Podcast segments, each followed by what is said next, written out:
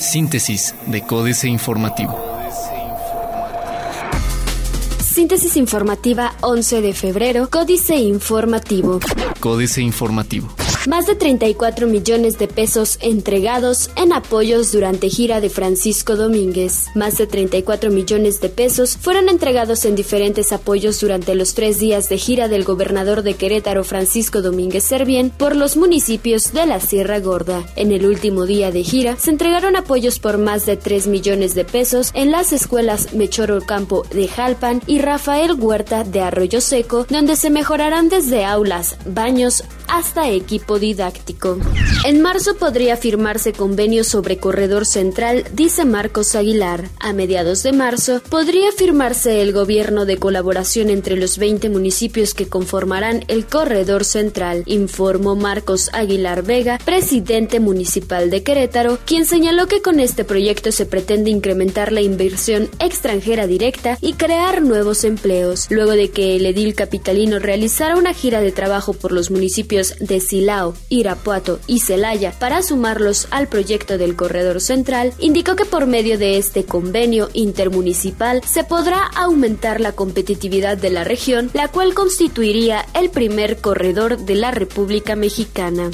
Presupuesto municipal para obra social triplicará al del año pasado. Se triplicará el presupuesto destinado para obra social respecto al ejercido en el año 2015, anunció Marcos Aguilar Vega, presidente municipal de Querétaro, quien señaló que ya ha sido aprobado por el municipio un monto de 1.313 millones de pesos para ejercerse durante este año 2016 en el programa de infraestructura del gobierno municipal. En rueda de prensa, el edil capitalino anunció que este monto contrarresta con los 473 millones ejercidos durante el año 2015 en materia de infraestructura e informó que su aumento proviene de gestiones de recursos con los tres niveles de gobierno así como de un fondo de infraestructura social municipal y una recuperación de más de 7 millones de pesos. PRI propone en Querétaro prohibir la jubilación de altos funcionarios públicos. Tras la reciente jubilación de los diputados Marco Antonio León Hernández y Jesús Galván Méndez en la anterior legislatura, de seis magistrados del Poder Judicial y mientras se discute la jubilación de Jaime Escobedo Rodríguez, ex titular de UCEBEC de 44 años de edad, el Partido Revolucionario Institucional presentó una iniciativa de ley para prohibir la jubilación de altos funcionarios públicos. La propuesta firmada por Jesús Llamas Contreras, cuatro veces diputado local y líder de la Central de Trabajadores de México desde 2006 y reelecto hasta 2019, pretende que los diputados, regidores, presidentes municipales, gobernadores, secretarios de Estado y magistrados del Tribunal Superior de Justicia no tengan derecho a jubilarse. Esto después de que en diciembre de 2015 el gobierno del Estado de Querétaro promoviera una reforma para topar a 42 mil pesos la pensión para trabajadores jubilados y estableciera la obligación de tener 60 años de edad al momento de solicitarla. Diario de Querétaro. Marcos anuncia mil millones de pesos para obra municipal. Turismo criminal. Cuarto de guerra. Vamos. Niños gratis es la promoción para la esperada corrida del sábado en la Plaza Santa María con Ponce, Morante y El Payo en respuesta a los extravíos del diputado Eric Salas que hasta regañado salió por el gobernador. Y es que como si no hubiera cosas más urgentes que discutir y resolver en el estado, el legislador del casquito proponía prohibir el ingreso de menores de edad a la plaza. Mejor ponte a trabajar, le mandó decir Domínguez. Más acciones para la sierra, ordena Pancho. Plaza de Armas. Reformarán el Código de Procedimientos Penal.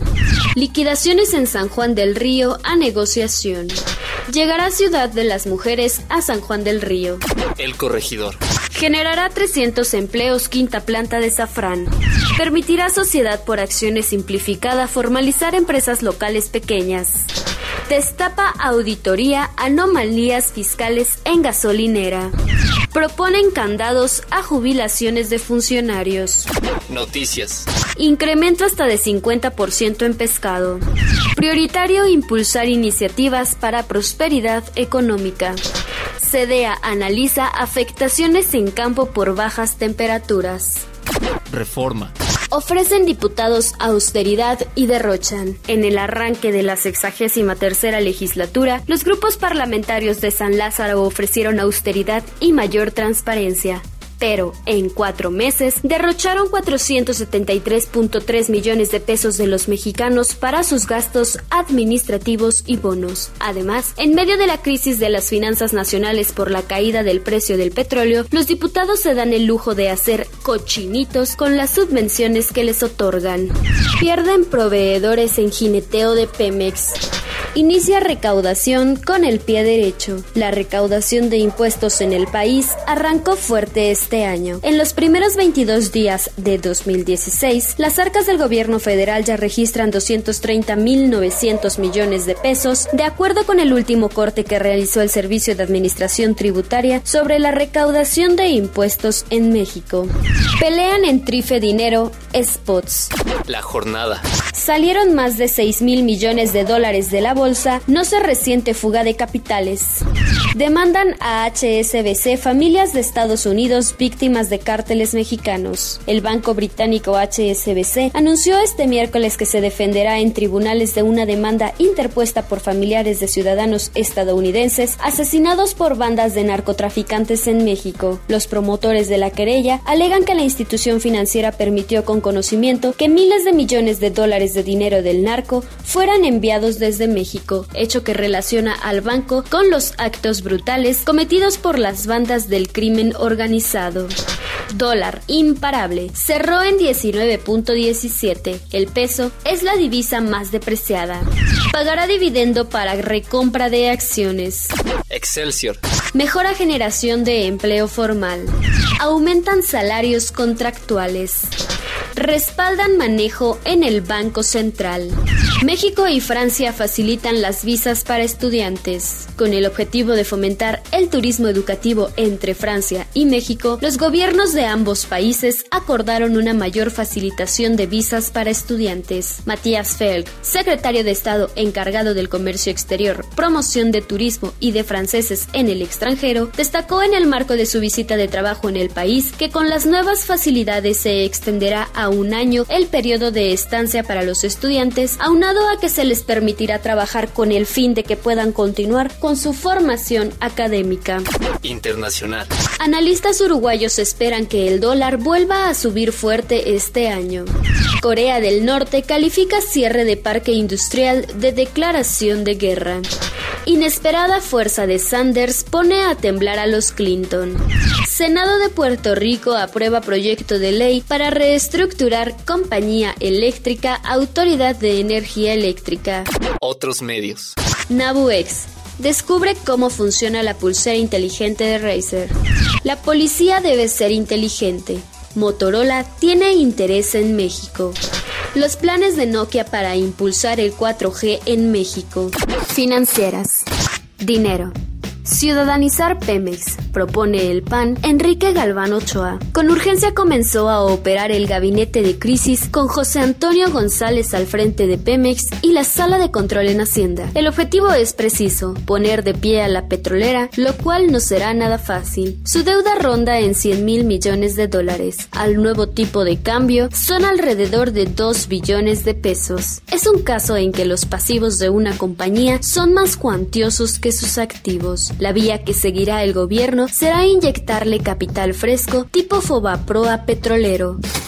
México S.A. Dólar a 19.17 pesitos. Carlos Fernández Vega. Una vez más, el tipo de cambio peso dólar registró récord, el número 11 en lo que va del año, y ayer el billete verde se vendió en ventanilla bancaria a 19.17 bilimbiques, 19.170 sin el truco de los viejos y nuevos pesos, aunque en Bancomer llegó a ofrecerse 19.23 por 1. Con ese movimiento alcista que desde luego no será el último, la devaluación acumulada en el transcurso del gobierno peñanietista es de 47.5%. De ese tamaño es la volatilidad pasajera diagnosticada por el dúo Videgaray-Carstens.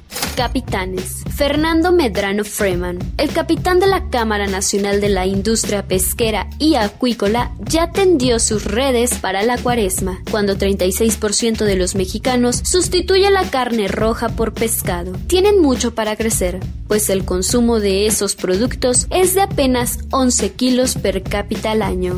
Políticas. Sin verdad histórica. Jaque Mate, Sergio Sarmiento.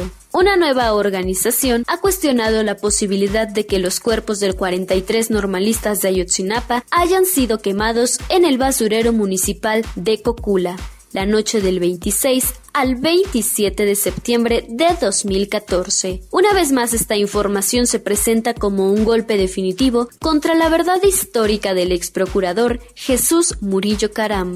Echemos las campanas al vuelo, Guadalupe Loaesa. Soñé que me colgaba de una de las campanas de la catedral para darle la bienvenida al Papa Francisco. Estaba yo en una de las dos torres, en donde albergan 35 campanas. En mis sueños me percaté que 10 de ellas estaban rajadas, cuando de pronto se apareció el diácono Ramón Parral, campanero mayor, y me dijo que me bajara de inmediato de allí. ¿Qué no se da cuenta, señora, que de la que usted está abrazada es la campana Doña María, la más antigua de todas, que pesa 7 toneladas y que por lo mismo puede dañarla? El absurdo muro de Trump, el informe Oppenheimer, Andrés Oppenheimer. Por fin, Donald Trump ha despejado la incógnita y ha dado a conocer cuánto costará el muro que pretende construir en la frontera con México y que se ha convertido en uno de los ejes centrales de su campaña. Costaría 8 mil millones de dólares. Eso significa que, si se materializa, sería el mayor derroche de dinero de la historia reciente. Astillero, días de fiesta. Julio Hernández López. En las alturas del poder la temperatura es placentera. Luego de varias pruebas de vuelo que llevaron al nuevo avión presidencial a destinos como Playa del Carmen y Acapulco, el Boeing 787 Dreamliner, lujosamente llamado José María Morelos y Pavón, fue estrenado ayer. El Palacio Flotante queda a disposición del ocupante de Los Pinos y familia, mientras el resto del gabinete podrá usar ahora la nave que fue relevada por antigua y peligrosa, aunque ahora esa patina y riesgos mortales serán gustosamente asumidos por los secretarios del mismo equipo. Síntesis de Códice Informativo.